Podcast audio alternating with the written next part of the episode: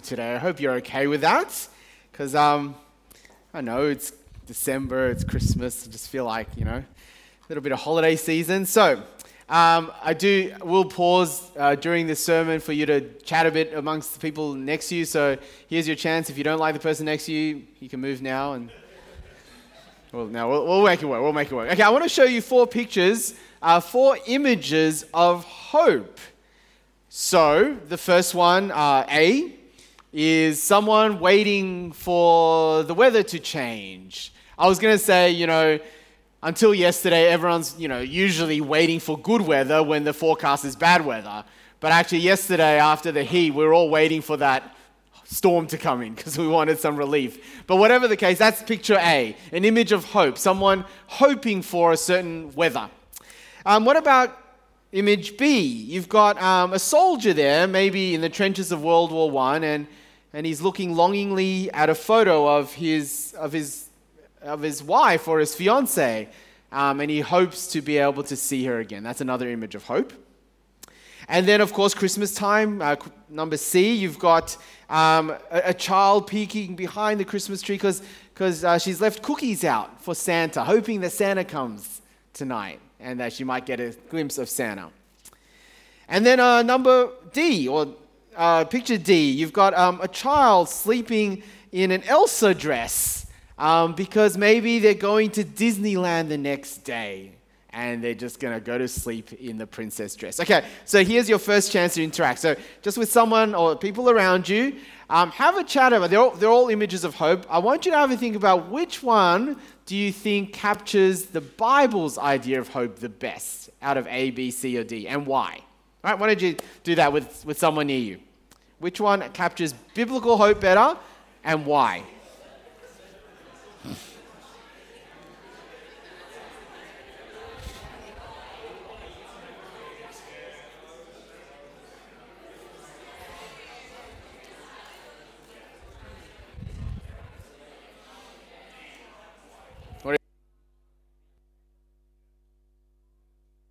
How do we go?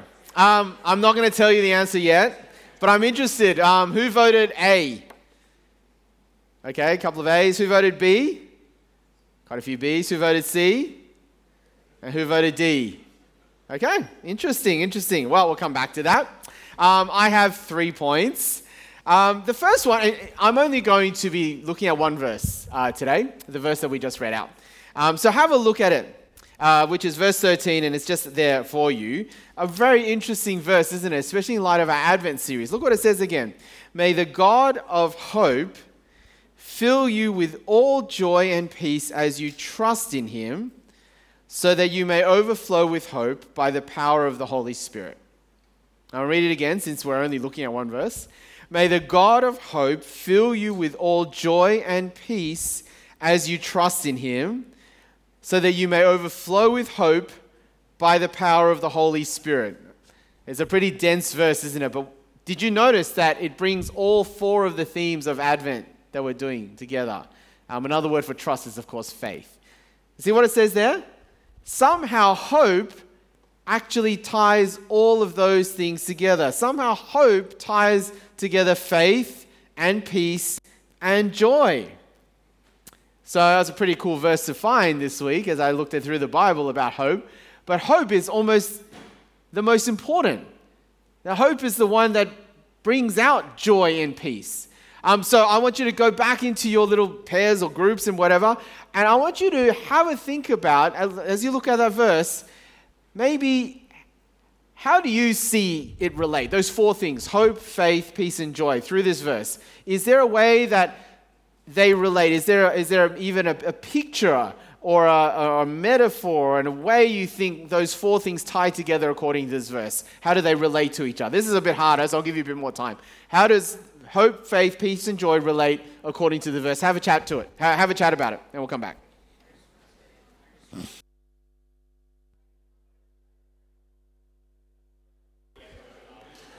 I wonder how you went.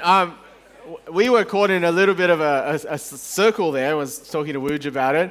It seems like hope is somehow the origin as well as the end point as well. Did you get that? Because it's the God of hope, fill you, with joy and peace. So somehow God of hope relates to having joy and peace as you believe in God, but then that will cause you to then overflow with hope. So hope is both at the starting point and the end point.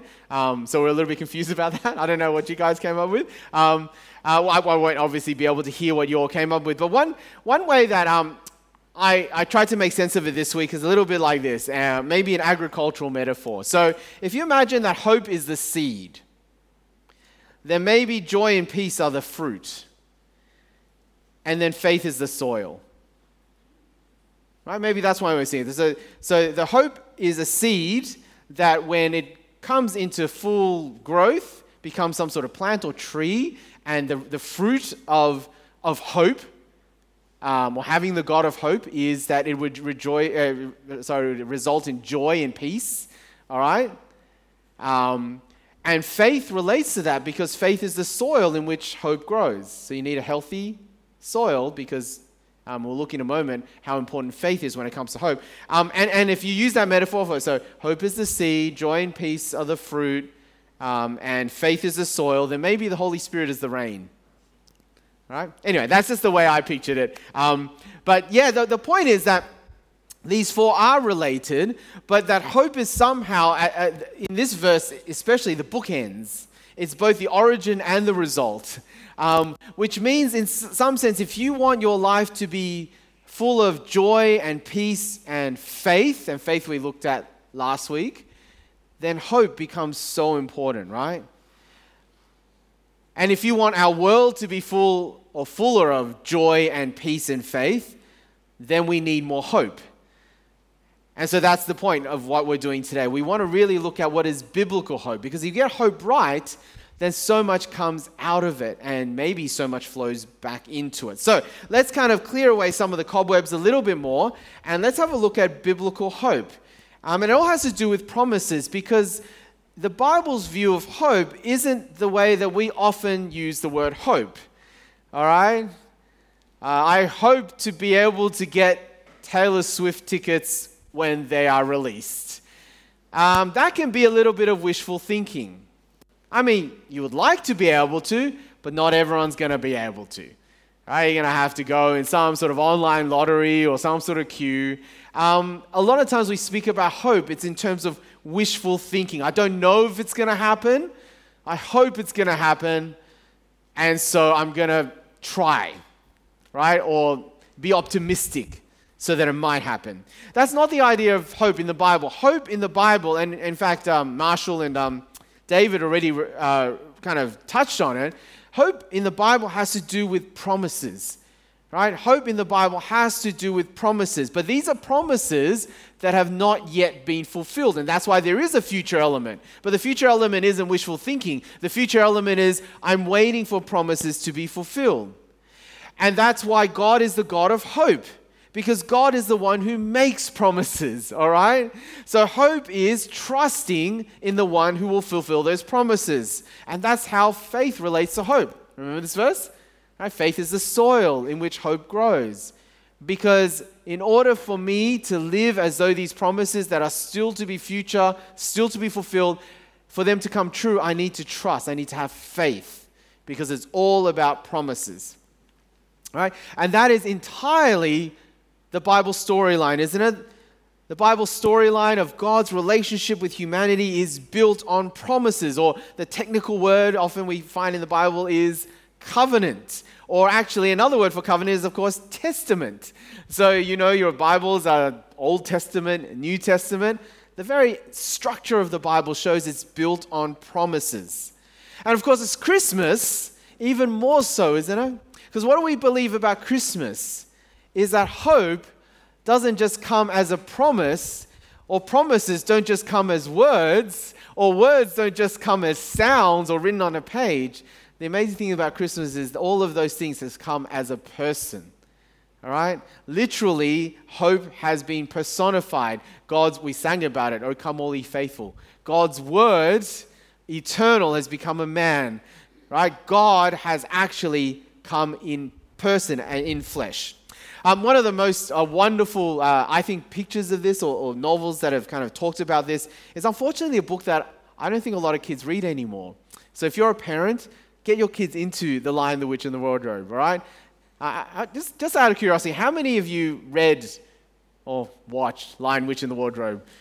I'll even accept the movie version. Okay, that's the majority, which is good, because it's such an important book. Okay, it's written by C.S. Lewis, a very public Christian who was active particularly in the 60s, but he also wrote these children's novels that were deeply about his faith, and he's a Christian. So in The Lion, the Witch, and the Wardrobe, if you don't know the story, four teenagers, or one of them, a couple of them are still in primary school, but four kids during World War II, they discover an old wardrobe that when they went through the wardrobe, took them into a parallel world, a snowy filled parallel world of magic and magical creatures, and that place is called Narnia.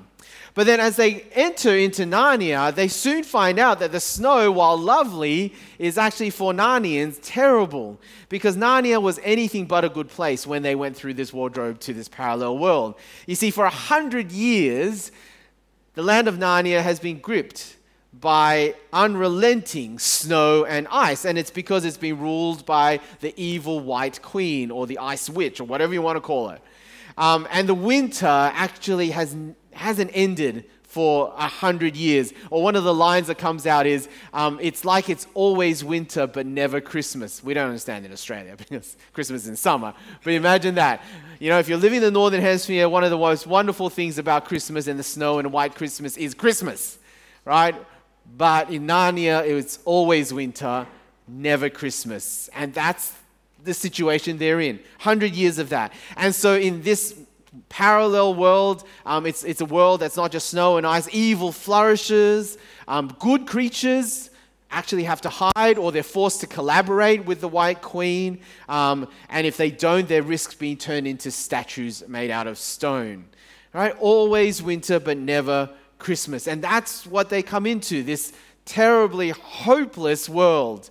But then as they come, they realize that things begin to change, or have begun to change, because as they walk through the snow and ice, all of a sudden they'll see a flower, which is, you know, the traditional kind of herald of spring. It'll just be one flower in the midst of a snow poking through. They'll hear a bird's song, and that hasn't happened in Narnia for a while. They'll see evidence of snow beginning to melt, and the seasons may be beginning to change. And all of this is, of course, evidence that winter's power was fading, and that the days would soon be lighter and brighter, and something was happening. And so hope begins to build in Narnia, even as they wander around and as they talk to some of the creatures there. And the reason hope begins to build is, of course, in this story, because of Aslan. All right, it's interesting that the kids' talk had the lion, because Aslan is the magical lion who is not just a lion, but he is the great creator and the ruler of Narnia. And the creatures who are in Narnia who remember that Aslan was coming. Let me read to you a little bit of an excerpt. So one of the magical creatures is a beaver. Yes, they talk. And Mr. Beaver says this. They say that Aslan is on the move. Perhaps he has already landed. And now a very curious thing happened. None of the children knew who Aslan was any more than you do. But the moment the beaver had spoken these words, everyone felt quite different.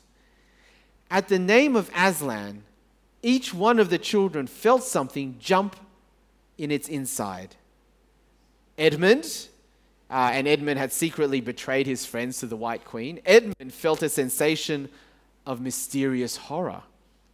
But Peter felt suddenly brave and adventurous. Susan felt as if some delicious smell or delightful strain of music had just floated by her. And Lucy got the feeling you have when you wake up in the morning and realize that it is the beginning of the holidays or the beginning of summer. Right, that's a lovely picture, isn't it? That you've got this eternal winter, and then just the mention of the name Aslan, and you get the smell and the taste of summer. And that's a beautiful way of picturing hope. And in the context of this book, it's all because hope had arrived in a person, in Aslan. And of course, Aslan is a symbol of Jesus. And so when we're talking about Christmas and hope, we see how they relate, don't we? Right? Christmas is hope come in a person. Remember last week we introduced the idea of Advent, or Ivan did. And the idea of Advent is coming. And there's actually two Advents, isn't there? There's the first Advent, which is, right, Jesus coming 2,000 years ago.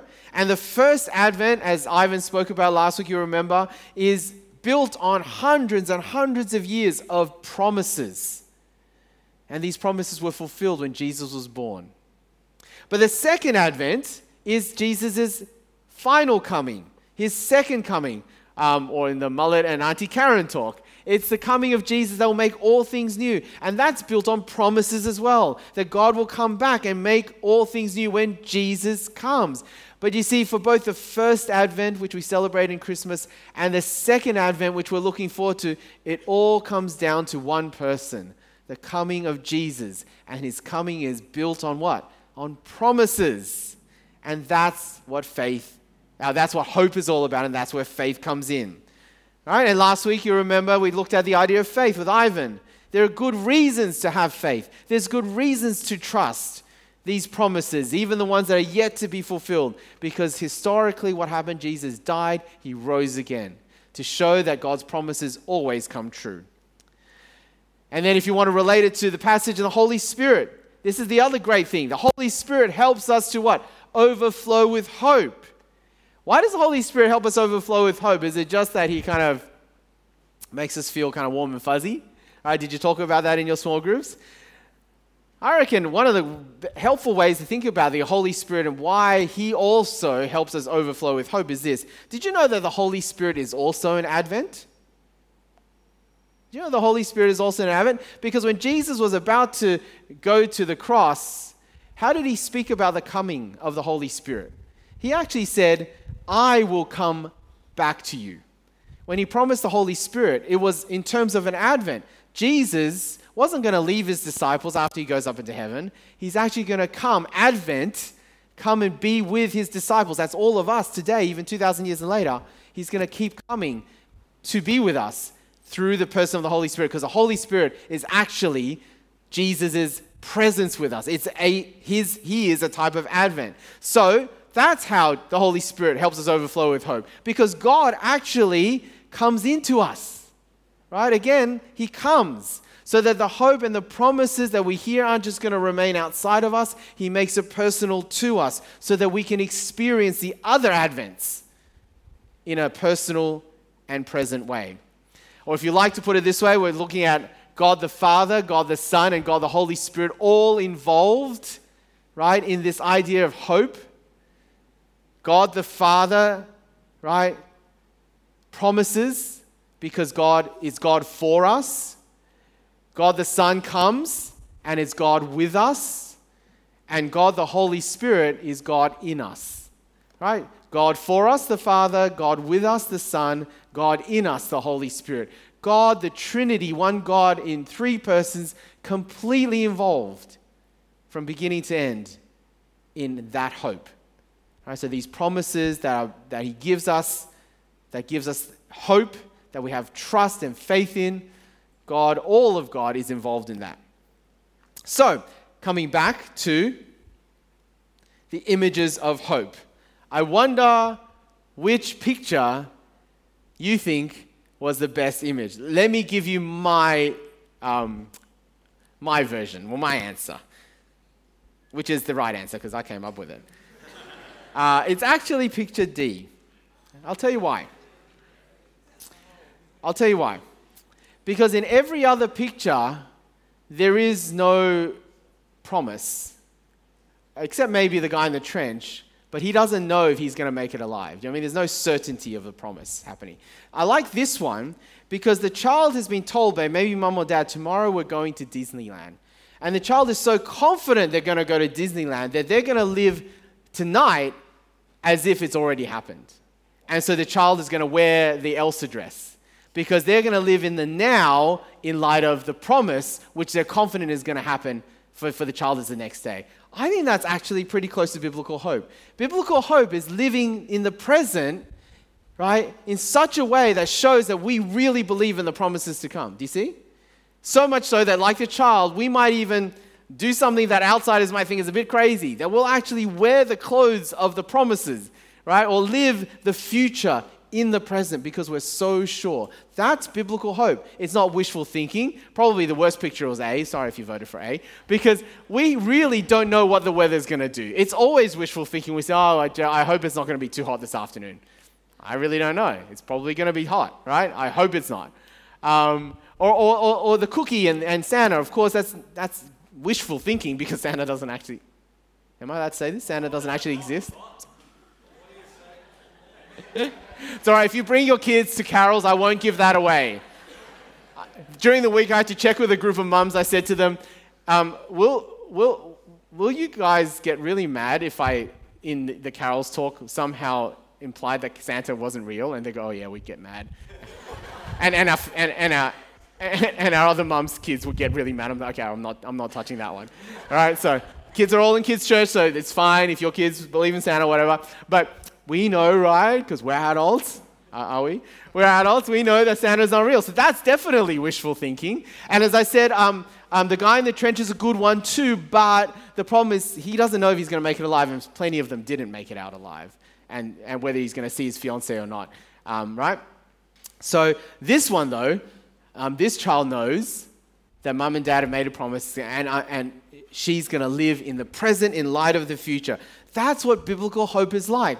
Right? How do you live as though God's promises are so real, because they are, and God is so trustworthy that you're going to live them out now? That's living in hope. Okay, now back to your discussions. Why don't you work out one or two ways you think that might apply to the follower of Jesus or to you? Right? If this is true and you're someone who lives in hope, living out the future now, what are a couple of ways that might apply to you? Have a chat about that.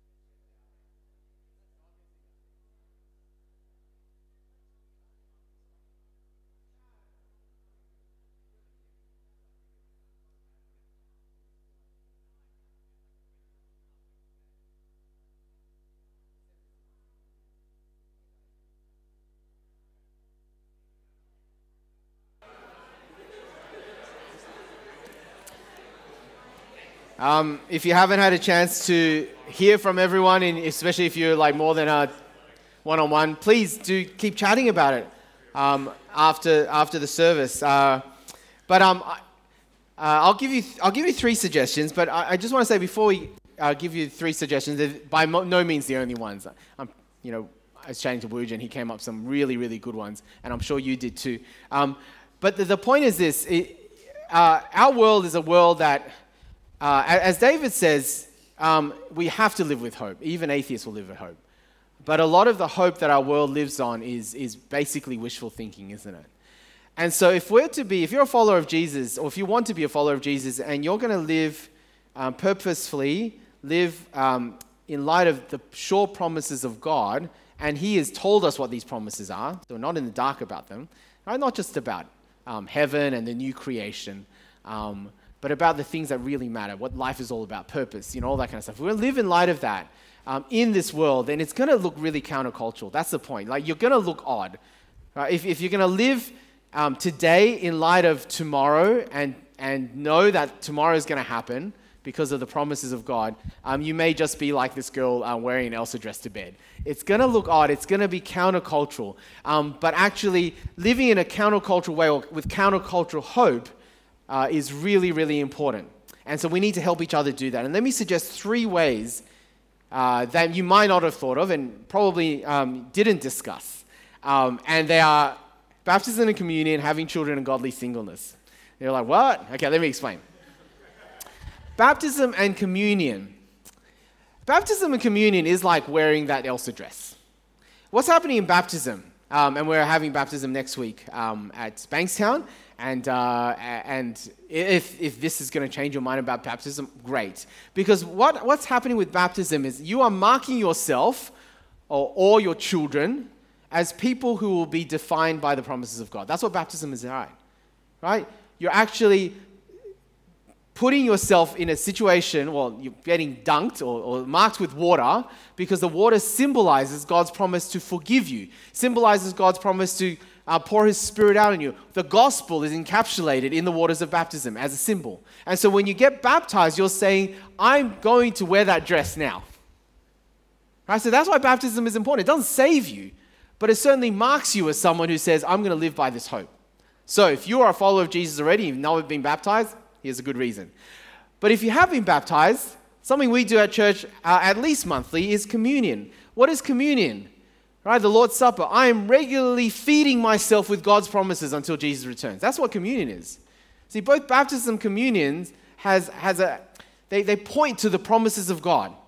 Right, in communion, I regularly feed myself with the promises of God that that Jesus' body was broken for me, that His blood was shed for me so that I can be forgiven. And Jesus says, you do this, right, until He returns. In both of these things, we are marking ourselves. We are participating in very tangible ways, right, in the promises of God. We're actually living out countercultural hope. And they seem like so easy and so simple. You just come to church, take communion. But if you really understood it, I hope that you see that this is how you live out countercultural hope. All right, so that's the first set, baptism and communion. The second one, you may not have thought about this. It used to be that people, maybe my age, used to decide, well, I'm going to get married or I'm going to have a partner, but I'm not going to have children. And it used to be mostly because, without being too judgy, but it's basically selfishness, okay? And that's assuming that you can have children, you just choose not to, all right? We're not talking about infertility, we're just talking about people who can have children, especially who do get married, and we are not going to have children, we decide not to. It generally used to be mostly about selfishness, because I don't want to change the standard of living, I don't like kids, whatever. However, you talk to young people nowadays, and a lot of them don't want to have children. Right? They still want to get married, they still want to have relationships, they don't want to have children. And it's not because of selfishness. What's really interesting, and my friend Rory Shiner wrote about this, it's because of hopelessness. More and more so, young people do not want to have children because they don't want to bring children into a world that seems so hopeless. Are you getting that? Do you hear that when you're talking to people? Right? It's actually a thing. I don't want to have kids because this world is so miserable and terrible. Why would I even think about bringing someone into this world? And so if you're a follower of Jesus and God gives you the opportunity to have children, get married, and you choose to have children, you know what you're saying? You're saying, this world isn't hopeless. God hasn't given up on this world, and neither will I. That's why we will have children. And you might be thinking, gosh, I'm a young parent now, I kind of wish I didn't. But actually, just the act of having children is an act of hope, do you see? When you decide to have children, you're saying, God, you promised that this world and all of its misery is not going to have the last word. And you also, God, want to involve me and my family and my generations and the future in your plan to make the world a better place. And because you make these promises, as horrible and miserable and hopeless as the world seems, I believe you, God, and I'm going to take your word at it. And so I'm going to, if I get the opportunity to, have children. It's that simple, right? Just by the act of Christian people saying, we're going to have children, even though the world is hopeless, you're actually living out hope. Now, if you are already a young parent or you're planning to have kids, right? Of course, it's more than just popping out babies. It's raising them to know the promises of God, because you can influence not just your kids, but generations to come to participate in promises. Having children, there you go. Have a think about that. Third one. This is probably the most countercultural one. That actually, if you are single, and by the way, when we talk about single, we often just mean never married, but actually more and more so in the church, it's going to be people who are widowed or widowed.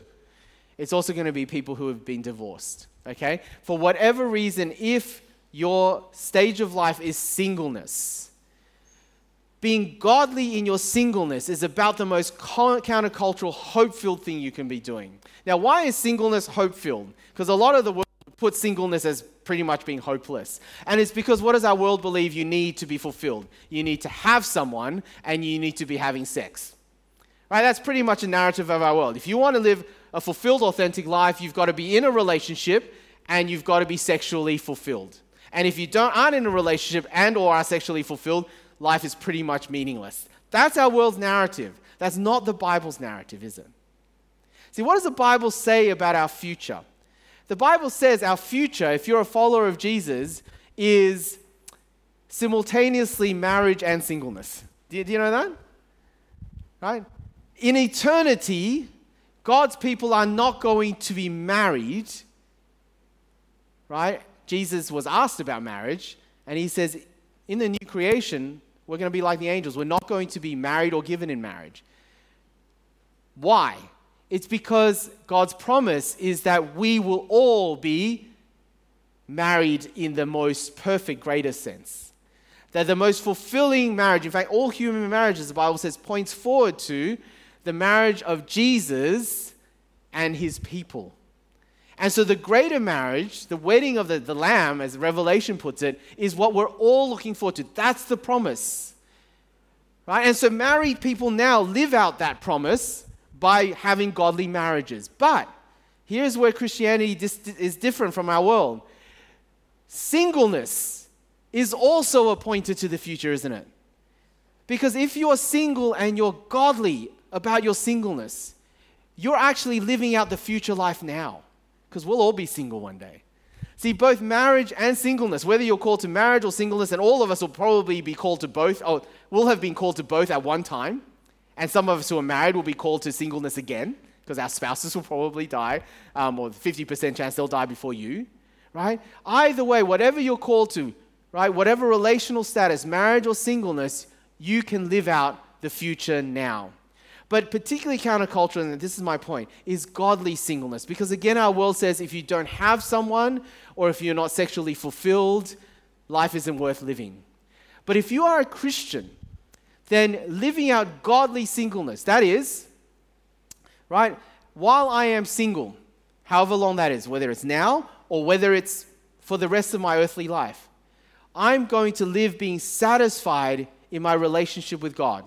And I'm going to live a celibate single life. That is, by the way, inconceivable for single people who aren't Christians. Why would you be single, right, and celibate?